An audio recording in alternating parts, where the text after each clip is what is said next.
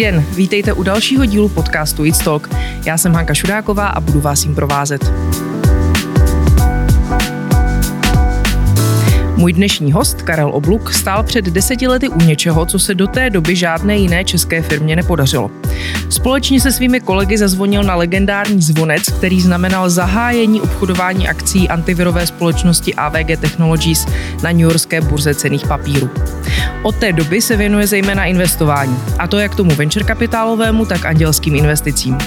Dnes si společně budeme povídat o jeho práci v AVG, o investicích a investování, o tom, jak si stojí česká startupová scéna ve srovnání se svojí zahraniční konkurencí a taky o velkém tématu nejen současné doby a to je kyberbezpečnost. Dobrý den, Karle. Dobrý den, moc děkuji za pozvání. Vítejte u nás, jsme rádi, že jste si na nás udělal čas. A já vlastně musím začít na začátku a uh, musím začít tím, co mi tady minule řekl náš host Martin Ziegler, který říkal, že se to moc neví, ale že Česká republika je takové, uh, takové docela centrum uh, ERP systému, těch firmních systémů. A kromě toho, ale to mě už neříkal Martin, ale to, to vím já, je, že uh, taky je docela silná tady ta naše středoevropská bublina v antivirech. Čím to vlastně je, že nám tady v tom bývalém Československu, v Československu vyrostla taková silná trojka firm zabývajících se uh, um, tou kyberbezpečností a mluvím samozřejmě o pražském Avastu, brněnském AVGčku a o bratislavském Esetu. Čím to bylo?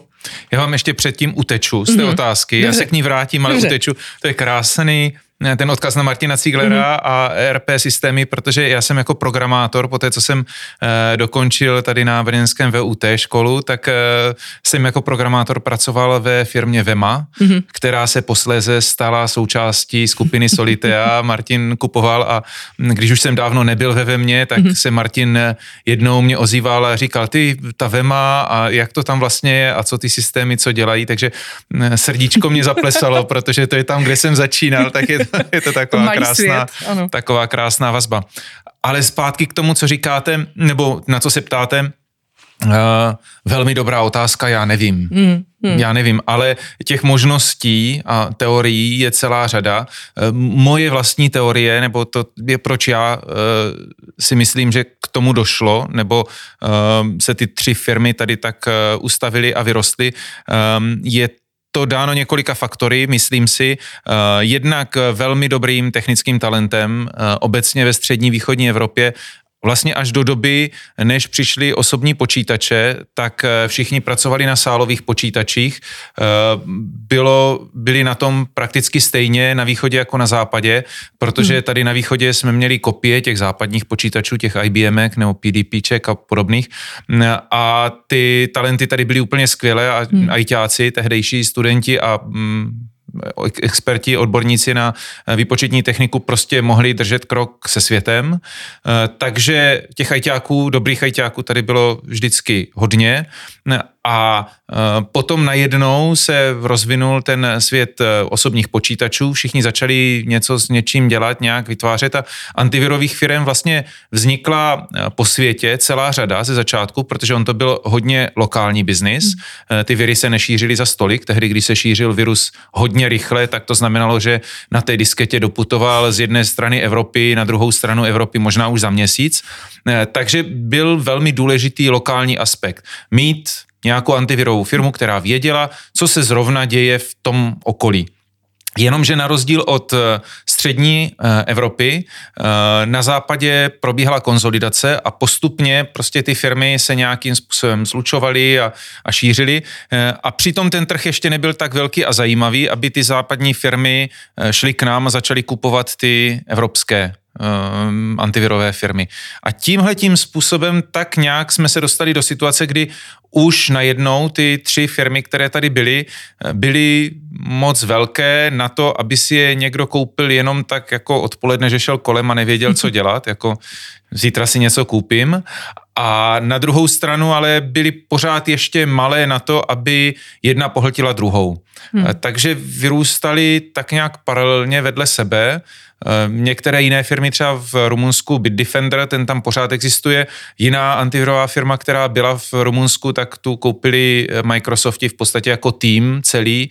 V Rusku tam docházelo taky k konsolidaci, Kaspersky to potom tak nějak jako celé ovládl ten trh. Takže těch firm tady v Evropě vzniklo víc, konsolidovali se na západě a ve střední Evropě tak nějak vyrůstali zajímavě vedle sebe. A to kombinováno se zajímavým obchodním modelem si myslím, že hmm. vyústilo v situaci, která je tu dodnes. Hmm. Vidíte teď na českém trhu nějaké další potenciální AVGčka a Vasty? Já se zdráhám eh, tomu eh, označovat cokoliv jako potenciální AVG nebo Avast, protože eh, samozřejmě Avast je úžasný úspěch, myslím si, že je to úplně perfektní, co se povedlo, ale není potřeba vyrůst ve firmu, která má hodnotu 5 miliard liber, nebo jaká je teď tržní valuace 8 miliard hmm. hmm. dolarů, nebo kolik, aby to byl obrovský úspěch. Já vidím tady celou řadu firm, které i jenom v té oblasti bezpečnosti um, na českém a slovenském trhu, tak mají, myslím si, technologicky na to, aby vyrostli dál, aby se z nich stali velmi zajímaví eh, hráči na globálním trhu. A hlavní otázka je, jestli budou mít jejich stávající vlastníci ambice a výdrž a schopnost dotáhnout to i obchodně hmm. do takového úspěchu, eh, aby to opravdu i z globálního hlediska bylo víc než eh, startup. Hmm, takže jedna věc, produkt, to by tady bylo a ještě jde o ty obchodní ambice možná, nebo vůbec to, kam to, kam to ti zakladatelé chtějí dotáhnout. Já jsem opatrný, když říkáte produkt, hmm. protože uh, technologie, ano, technologie hmm. není produkt. A hmm. já se bohužel setkávám hrozně často s tím, že za mnou přijde třeba mm, super talentovaný tým, uh, několik lidí mají výbornou technologii a říkají, že mají produkt. A ve skutečnosti mají technologii, ale nemají to, co ti zákazníci chtějí, nebo nevědí, jak to těm zákazníkům prodávat, nevědí, jakým způsobem opravdu vybudovat něco, za co budou ochotní zákazníci, ať už přímo nebo nepřímo, platit. A produkt z mého pohledu to je teprve tehdy, když mám jasno i o tom, jak to budu někomu prodávat, jak si to bude někdo kupovat a jak na tom vybuduju celou tu firmu, která bude uspokojovat potřeby e, zákazníků. A bohužel tady ten přerod z technolo, nebo ten krok mezi technologií a produktem a posléze úspěšnou firmou, to je něco, s čím má celá řada našich firm těch malých začínajících problém, protože s tím nemají zkušenosti a to je to, s čím zápasí a zápolí možná nejvíc. Hmm.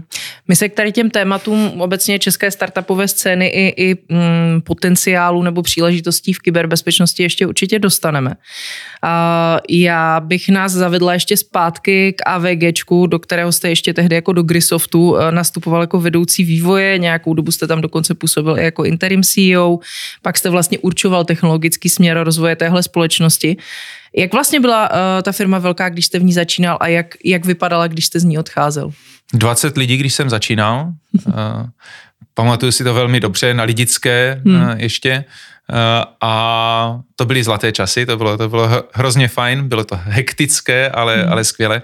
Takže 20 lidí, 22 lidí, tehdy mě tam přivedl skvělý Radovan Musil, kterému vděčím za hrozně moc, co mě naučil, pak tedy odešel, ale uh, to, byl, to byl výborný uh, ředitel uh, té firmy a teď konec konců působí v Praze, na, uh, pomáhá celé řadě uh, technologických firm rozjíždět uh, jejich biznis. A Posléze ta firma prostě akcelerovala, rostla, ať už akvizicemi, tak organicky náborem lidí. Přišel nový CEO právě, ten si sebou přivedl poměrně no, postupně, vybudoval nový tým, ale ten celý tým se hodně zmezinárodnil, to je ošklivé hmm. slovo, ale prostě stal se více mezinárodním. Přibylo spoustu lidí z Ameriky, z Evropy a když jsem odcházel, tak to bylo, myslím si, nějakých 2000 lidí. Pěkný nárůst.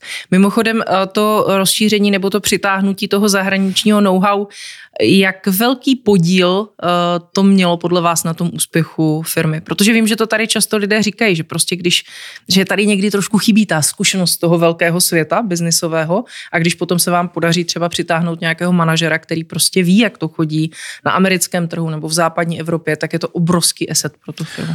Určitě zkušenosti hrají obrovskou roli. Hmm. Když někdo si prožil už to, jaké to je vybudovat velkou firmu nebo jaké to je dělat ve velké úspěšné firmě, tak přinese ty zkušenosti a to platí univerzálně hmm. ve všem. A proto já si, zase odbočka, eh, proto si hodně slibuji od toho, že tady vzniká eh, obrovská spousta úspěšných společností, ze kterých postupně budou odcházet lidé, kteří tu zkušenost budou mít a, a nebude potřeba uh, přivážet uh, americké experty, tak říkajíc, ale, ale budou tady uh, lidé zkušení a to je jedno, jestli budou Češi, hmm. Slováci hmm. nebo Američani, ale, ale budou tady odsud se zkušenostmi tady, uh, tady z českých firm. Takže to, to hmm. jenom k tomu. Ale já bych řekl, že Grisoft protože tehdy to byl Grisoft, měl uh, unikátní kombinaci uh, lidí, kteří uh, ty zkušenosti sice neměli tak velké, ale přece jenom těch zkušeností měli dost.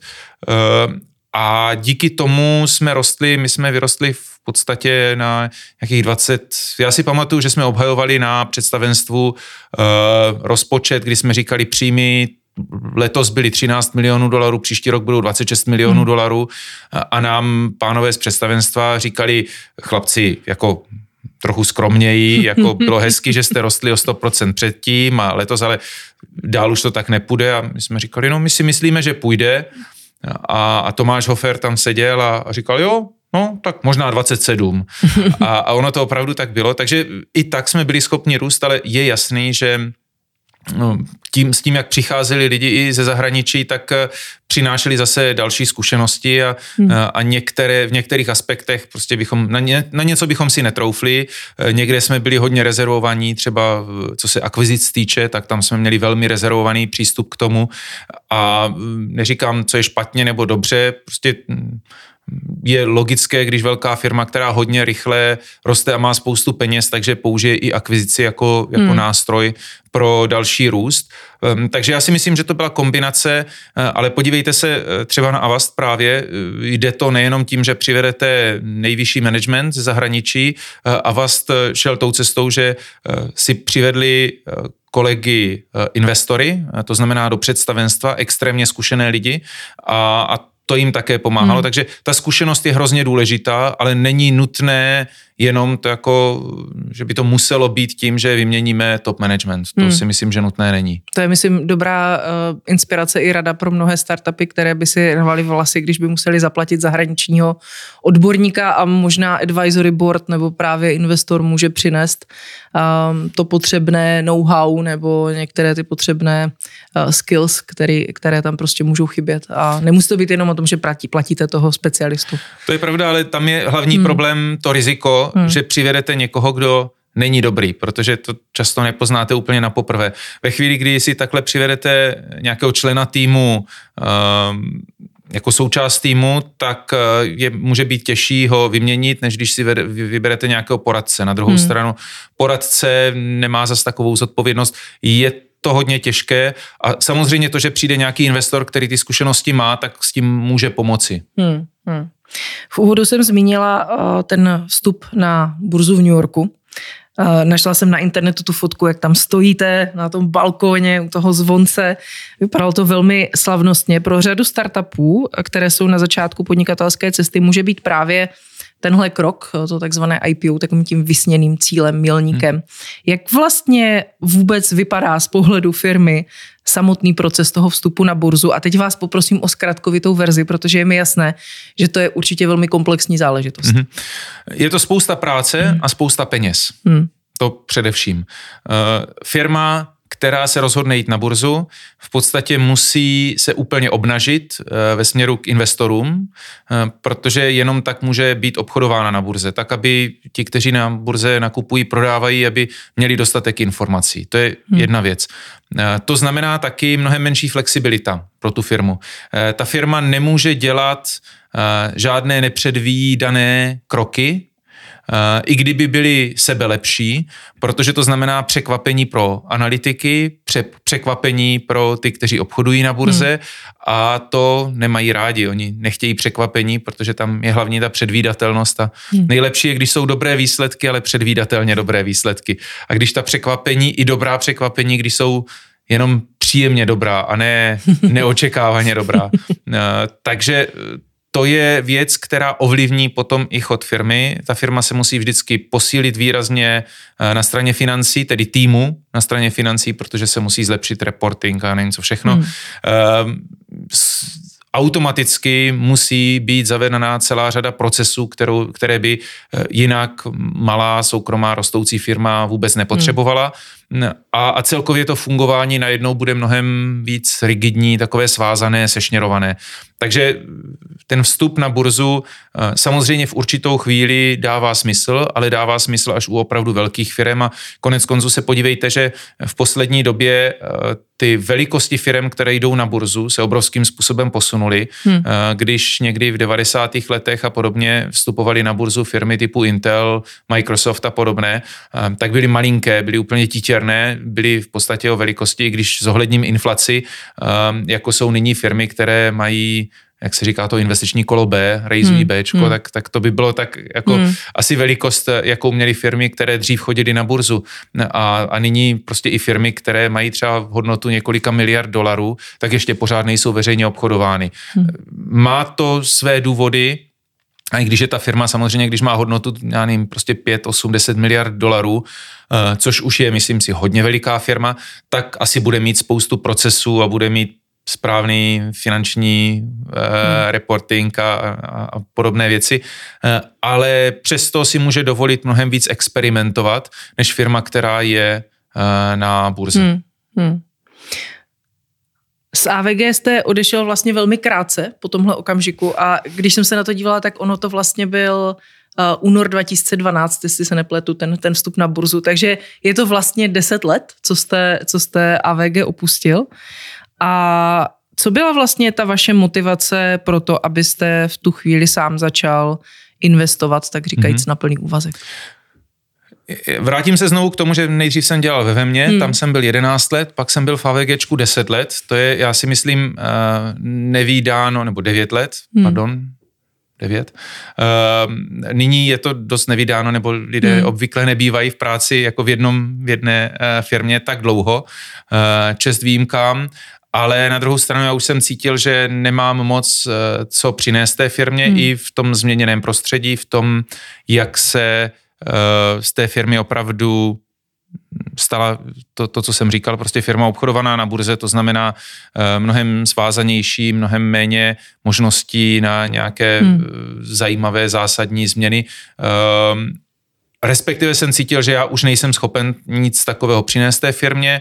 Ty věci negativní, které jsou spojeny s tím, že je firma veřejně obchodovaná, u mě v tu chvíli prostě převážely. Řekl jsem si, je čas Eh, zkusit něco nového, hmm. takže jak s oblibou říkám, připojil jsem se k temné straně síly a, a začal jsem investovat. Eh, byť ze začátku jenom eh, vlastní peníze a menší investice přímo, taky jsem se mnohokrát hodně spálil a, a o spoustu peněz jsem přišel tadyhle při těch investicích, ale některé se taky podařily a to bylo Cognitive Security a OpenDNS, a z toho vznikla potom dohoda s kolegy v Evolution Equity hmm. Partners. Hmm. Ale já myslím, že je pěkné, když si jako prvoinvestor můžete jako jedny z prvních čárek dát Cognitive Security a ono i OpenDNS vlastně potom skončilo pod Ciskem, že jo, jestli se nepletu. OpenDNS ještě dřív než Cognitive Security, no, ano, jako to, to bylo, tak tam jsem investoval opravdu velice hmm. malinko, ale uh, jo, bylo to fajn. Zmínil jste um, svoje partnery z Evolution Equity Partners. Uh, napadlo mě, jakou roli vlastně hrálo to, že jste se s nimi dal dohromady, i to, že jste měli spolu dřívější zkušenost právě z AVGčka. Je to důležité i pro tu investorskou partu, aby se takhle dobře mezi sebou znala nebo byla sladěna? Hmm.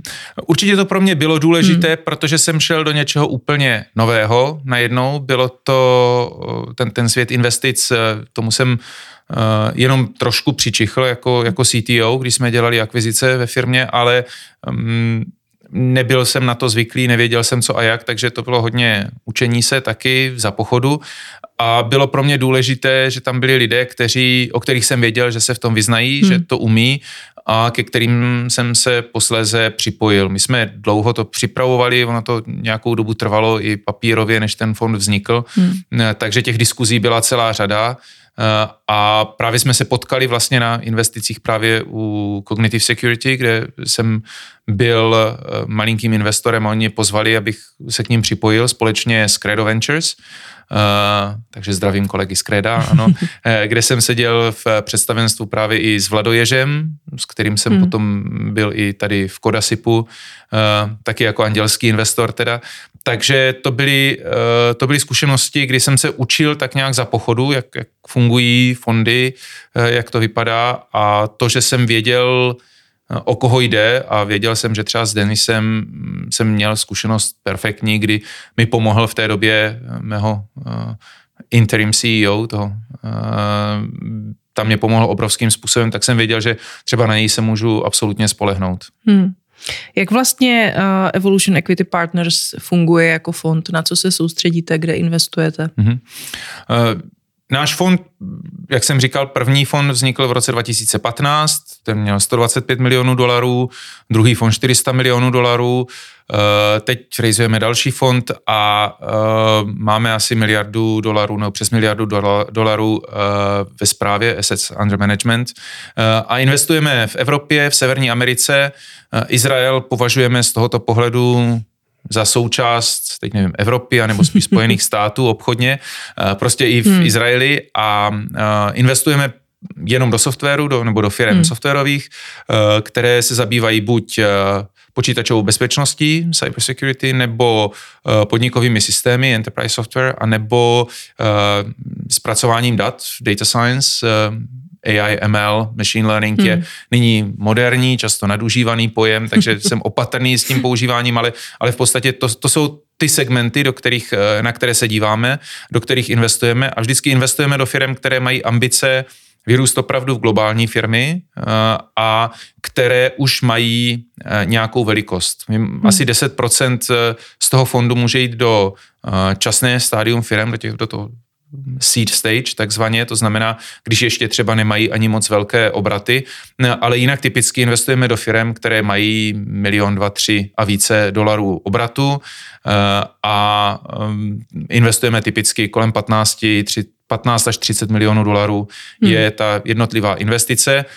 Teď naposledy poslední investiční kolo bylo třeba do Beyond Identity, což je miliardová firma, kde to investiční kolo bylo 100 milionů dolarů, hmm. nebo Pentera, izraelská, nebo Quantexa z UK, prostě firmy spíš takovéto velikosti a máme za sebou už několik exitů úspěšných, ať už to byl třeba Carbon Black nebo, nebo Arkit za 1,4 miliardy dolarů, hmm. šli právě na burzu na Nasdaq. Mm-hmm. Když eh, tady zmiňujete ty četné zahraniční startupy, se kterými máte zkušenosti, tak jak se vlastně stojí ta česká startupová scéna v tom mezinárodním srovnání? Z hlediska uh, investora uh, typu Evolution Equity, tedy VC fondu, který uh, prostě má, tak jak jsem říkal, miliardu dolarů ve správě, minulý fond 400 milionů dolarů, poměrně hodně peněz na investice. Hmm. Česká republika je přece jenom malá, takže já nebudu komentovat až tak jenom Českou republiku, ale spíš středoevropský, evropský hmm. trh. Vidím tady celou řadu zajímavých investičních příležitostí, celou řadu zajímavých firm. Eh, to, co jsem říkal na začátku, často bohužel je výrazně napřed ta technologie eh, oproti tomu produktu nebo obchodu hmm. a to bohužel není k tomu, že ta technologie je tak dobrá, to jako je super, ale k tomu, že tady nemáme ty zkušenosti s tím, jak opravdu vybudovat opravdu globální úspěšnou firmu a jak, jak mít ten, uh, ten drive nebo ten tah na bránu. Um, a to je věc, která tady trochu, trochu chybí poměrně často v Evropě obecně, nejenom, hmm. nejenom u nás.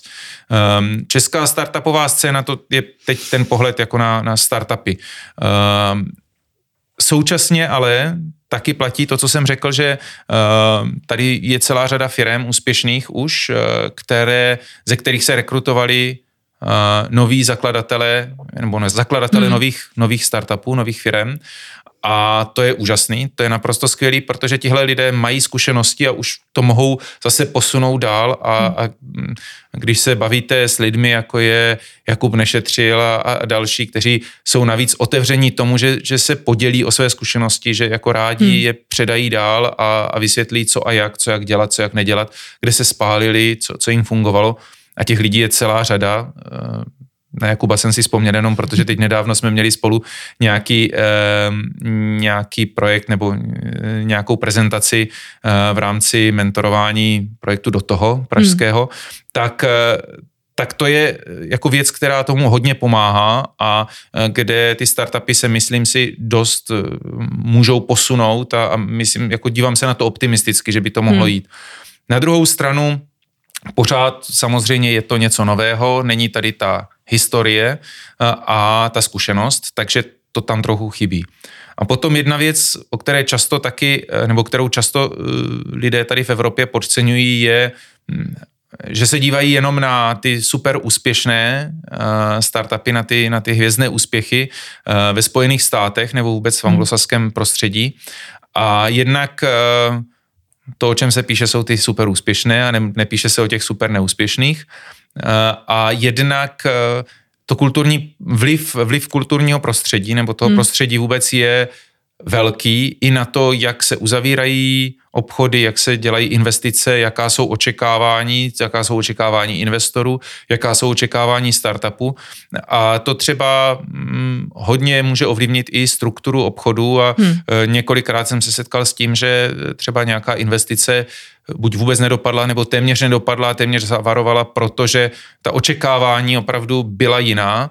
A konec konců třeba Jakub Nešetřil vypráví o tom, jak se nesetkala očekávání jeho investorů z Británie a hmm. investorů ze Spojených států, by se řeklo, že hmm. mluví skoro stejnou řečí, eh, tak prostě ty kulturní odlišnosti tam byly takové, že na tom málem zhavarovala eh, nějaká, nějaké jeho investiční kolo. Hmm. Tohle to se dost podceňuje a je to věc, která tady bude taky potřebovat ještě hodně hmm. pomoci a, a hodně přípravy, jak na straně těch startupů, těch podnikatelů, kteří to zakládají, tak na straně investorů. Hmm.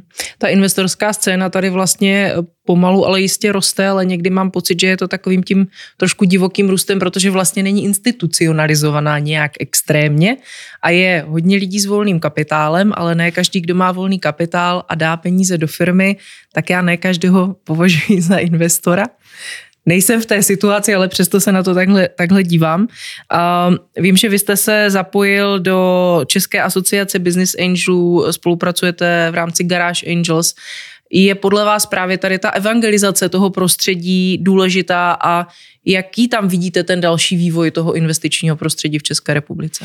Myslím si, že je hrozně důležitá hmm. ta evangelizace, proto konec konců věnují se ve svém volném čase té CBAA, Czech hmm. Business Angel Association, kterou jsme založili s dalšími kolegy, přáteli, um, a kde vítáme všechny andělské investory, respektive Združení andělských investorů. Ta organizace sama se nevěnuje investicím, ale právě se snaží zastřešovat spíš zájmy andělských hmm. investorů a spíš šířit povědomí o tom, že existuje něco takového jako andělské investování, že to hmm. není ani zprosté slovo, ani nějaká uh, akce spojená s vysáváním uh, grantů ze státu. My naopak do toho dáváme svoje peníze hmm. a, a snažíme se pomáhat vůbec jenom uh, s osvětou, co, co a jak dělat. A právě s osvětou jak na straně těch startupů, těch podnikatelů, tak s osvětou na straně investorů.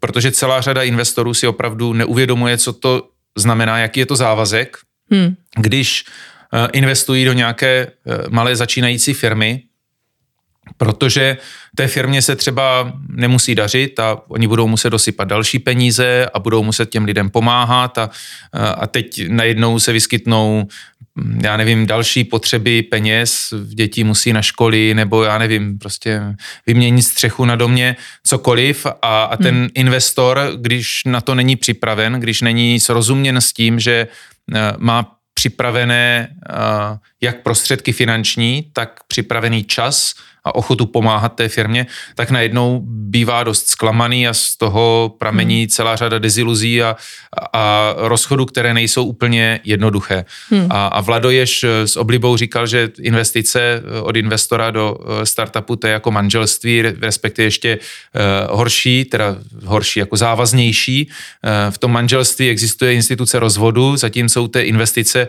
prostě tak jednoduché se rozvést není. Tam, hmm. tam prostě, když někdo jiný nepřijde, kdo vykoupí jednu nebo druhou stranu, tak to, tak to vůbec nejde. Takže tohle to je velký závazek. Já vidím celou řadu uh, investorů v České republice, kteří si založili family offices a, a nazvali to uh, fond a je jedno, jak se to jmenuje, prostě je tu hmm. fond takový, tu fond takový a ve skutečnosti je to family office, respektive prostě hm, super, uh, super angel, jak, jak se jim říká, prostě někdo, kdo má opravdu hodně peněz a, a může investovat řádově prostě třeba miliony uh, dolarů nebo euro hmm. A, a proto to nazval fond. Uh, stejně tak ale existuje celá řada andělských investorů, kteří prostě jsou ochotní dát, vytáhnout tu 20 tisíc euro, tu 50 tisíc euro a investovat své vlastní prostředky zdaněné a většinou potom v syndikátech, to znamená, že se spojí s nějakými dalšími andělskými investory, tak aby to e, tomu, té firmě, tomu, tomu podniku, do kterého investuje, aby to pomohlo, aby to mělo nějakou hodnotu, hmm. E, ale přitom, aby si to mohli dovolit. Hmm. Uh, když by vás nějaký startup chtěl oslovit, ať už pro tu asi řekněme spíš andělskou investici, než, než pro tu větší uh, prostřednictvím vašeho fondu, uh, tak co je to, co vás zaručeně zaujme? Opravdu bych to rozdělil, hmm. uh, jestli to bude pro fond anebo hmm. pro andělskou investici, byť já těmi andělskými investicemi opravdu teď nemám prostor moc se zabývat, primárně se věnují fondu, uh, ale obecně, když zůstanu na té obecné rovině, tak uh, v případě andělské investice, andělský investor bude chtít vědět, že to, do čeho investuje, je že jeho osobně bude zajímat, že hmm. ho to z nějakého důvodu baví a tam je jedno, proč to toho člověka baví. Já jsem investoval kdysi do uh, startupu Freedomky, uh, kde mě se na tom hrozně líbila ta myšlenka toho krásného hmm. designu a, a ekologicky udržitelné stavby, která může být kdekoliv a, a moc se mi to líbilo a přitom jsem tomu vůbec nerozuměl, to, tomu segmentu.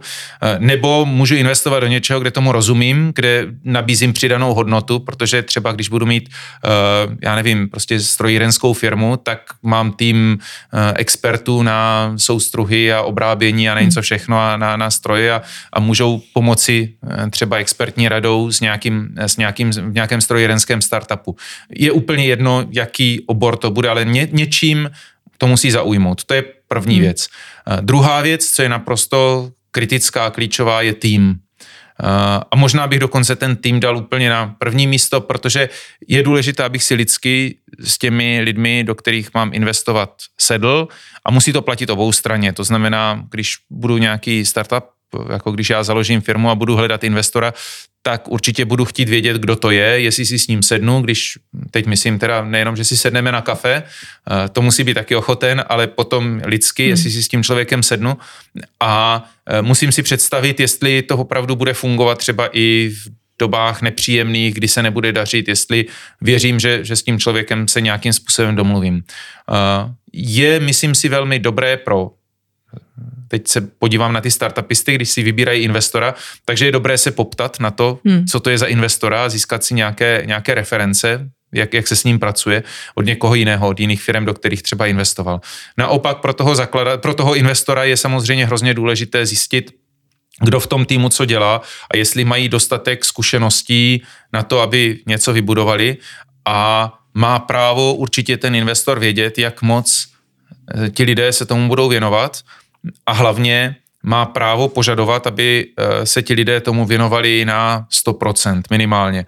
To znamená, já jako investor um, asi nebudu chtít investovat do ničeho, uh, kde za mnou přijde někdo a, a řekne, no já bych si tady ještě ale 50% času nechal tady, teď jedno kde, a, a 50% nám tady tomu a tady tomu projektu a pak najmeme nového CEO, který to jako potáhne. Tak do toho asi nebudu investovat, hmm. protože já do toho dávám svoje zdaněné peníze, to jsem si vydělal jako poměrně velkým úsilím a a ten člověk prostě musím vidět, že na druhé straně ten, kdo si bere ty peníze, hmm. takže se opravdu taky to bere na, naplno a že tomu dává šanc poměrně hodně. Takže to je, to je strašně důležité. No a e, pak pro andělského investora si myslím, že opravdu je spíš e, zajímavé to, jestli to může přežít dostatečně dlouho, aby to třeba za pět nebo za deset nebo za patnáct let něco přineslo. To, hmm. jako to je velmi příjemný přidaný bonus, hmm. že to ty peníze zhodnotí. Určitě andělský investor by měl investovat jenom peníze, o které si může dovolit přijít.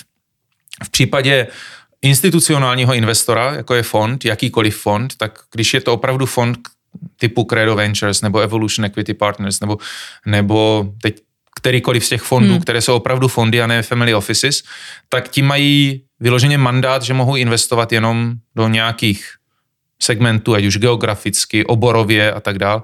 A navíc ten fond má jenom nějakou dobu životnosti. Ty fondy jsou zakládané, to jako někdy si lidé neuvědomují, ale ty fondy jsou zakládané na nějakou dobu, typicky 10 let třeba. Takže eh, ten fond musí prostě vidět návratnost těch investovaných prostředků v tom horizontu, řekněme, sedmi let maximálně.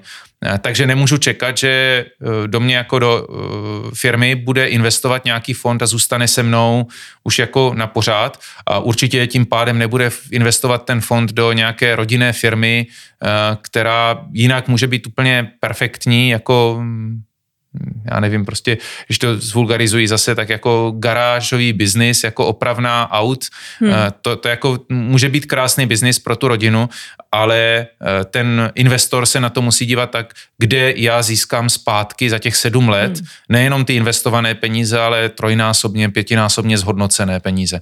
Eh, to znamená, bude to chtít prodat, ten svůj podíl. To je hmm. prostě fakt.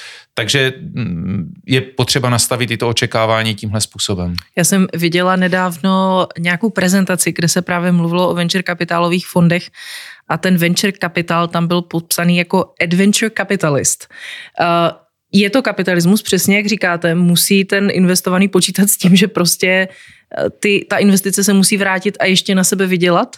A druhá věc je, že je tam pořád ten podíl toho adventure, toho dobrodružství, té, té nejistoty, která tam určitě eh, v té, v té míře je, ale myslím, že přesně jak říkáte, firmy si často neuvědomují, že prostě ten investor nerozdává peníze jen tak, že, že je jeho úkolem eh, tu investici eh, zajistit takovou, aby, aby se zhodnotila. Hmm. Oni to vlastně nejsou jeho peníze, oni hmm. jsou to peníze, které mu svěřili jiní, aby jim je zhodnotil. To hmm. je institucionální investor.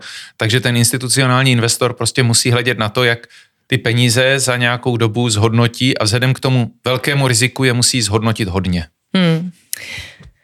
A s tím, um, jak se náš život a soukromí i pracovní v té poslední době v covidu, ale i teď třeba aktuálně uh, kvůli té situaci na, na Ukrajině, protože my tenhle podcast natáčíme v půlce března, um, uh, tak jednak se přesouváme my do digitálního prostředí a jednak v tom digitálním prostředí eh, na nás číhá čím dál tím více různých hrozeb a kyberbezpečnost je tak eh, se stává stále zásadnějším tématem.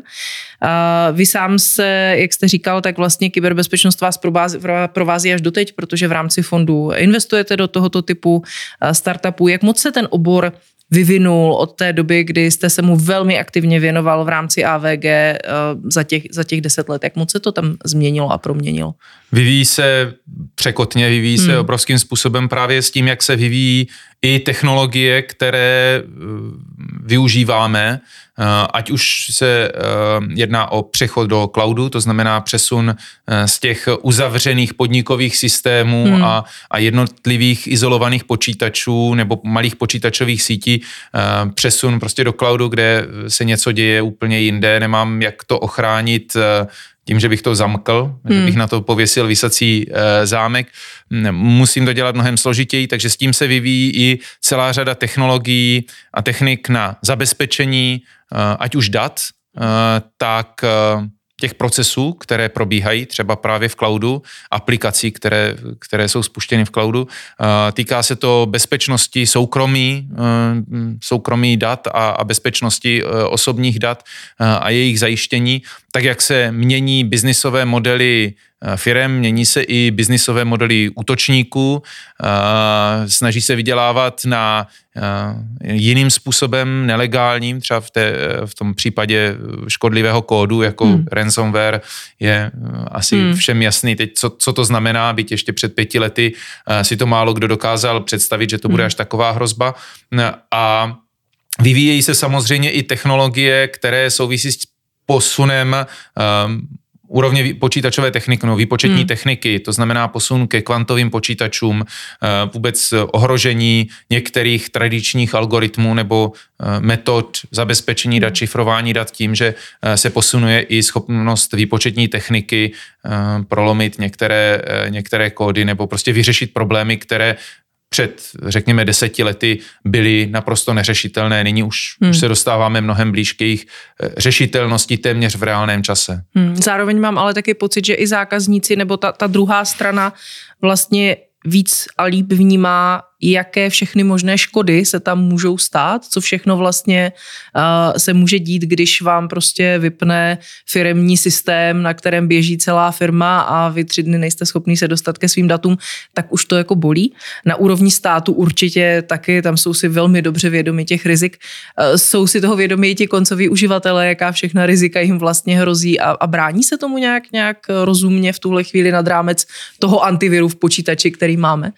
Jsou i nejsou si toho hmm. vědomi, uh, někteří si toho vědomi jsou, pak jsou uživatelé, kteří jsou úplně paranoidní, uh, uživatelé, kteří se aspoň trochu vyznají v bezpečnosti, já mám zálohy svých dat na několika místech offline, v cloudu, na různých místech šifrované a podobně. Uh, jsem opatrný, co se hesel týče.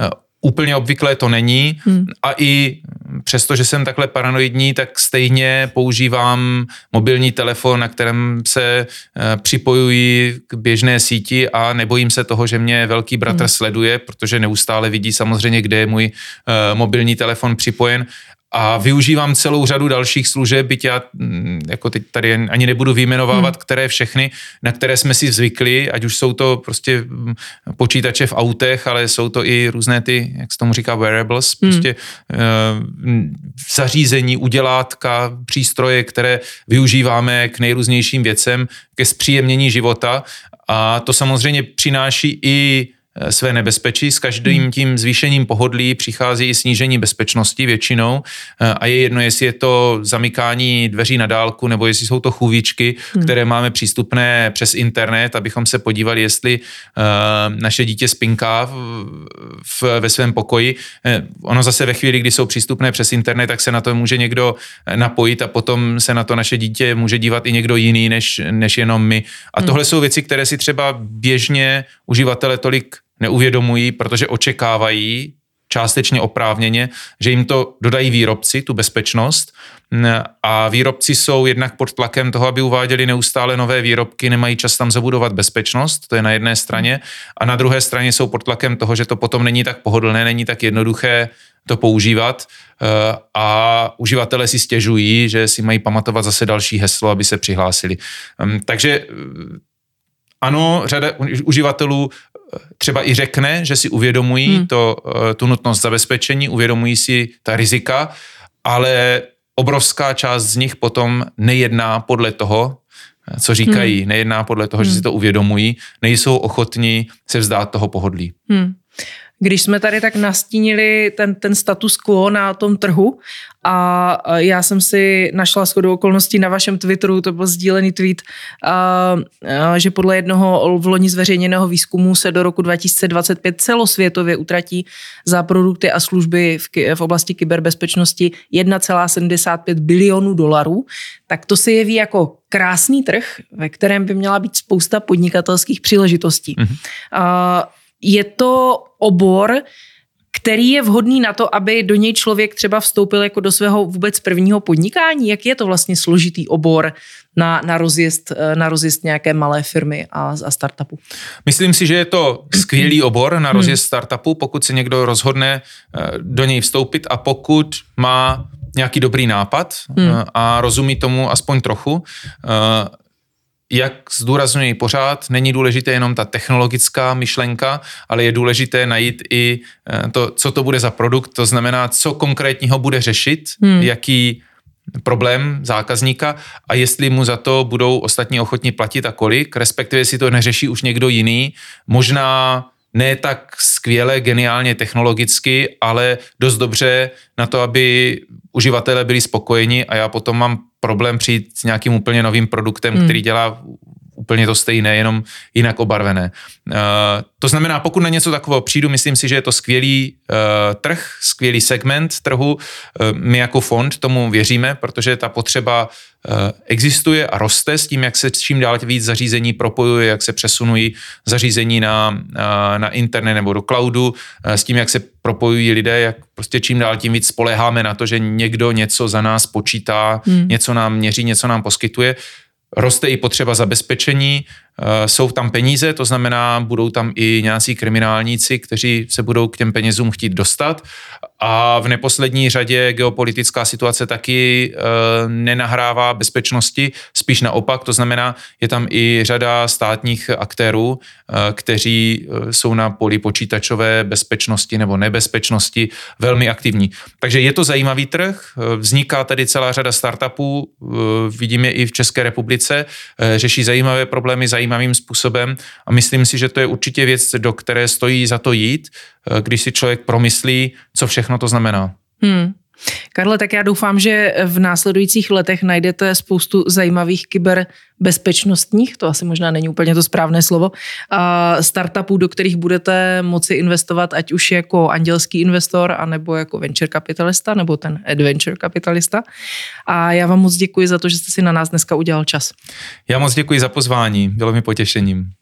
Jestli ve vás dnešní Talk zažehl touhu podnikat, tak mrkněte na náš web CZ, kde najdete vše, s čím vám nic může být užitečný. A nezapomeňte dát Talku follow, pár hvězdiček k dobru ve svých podcastových aplikacích a dát o něm vědět svým známým. Děkujeme. Naslyšenou a u dalšího povídání nejen o podnikání se těší Hanka Šudáková.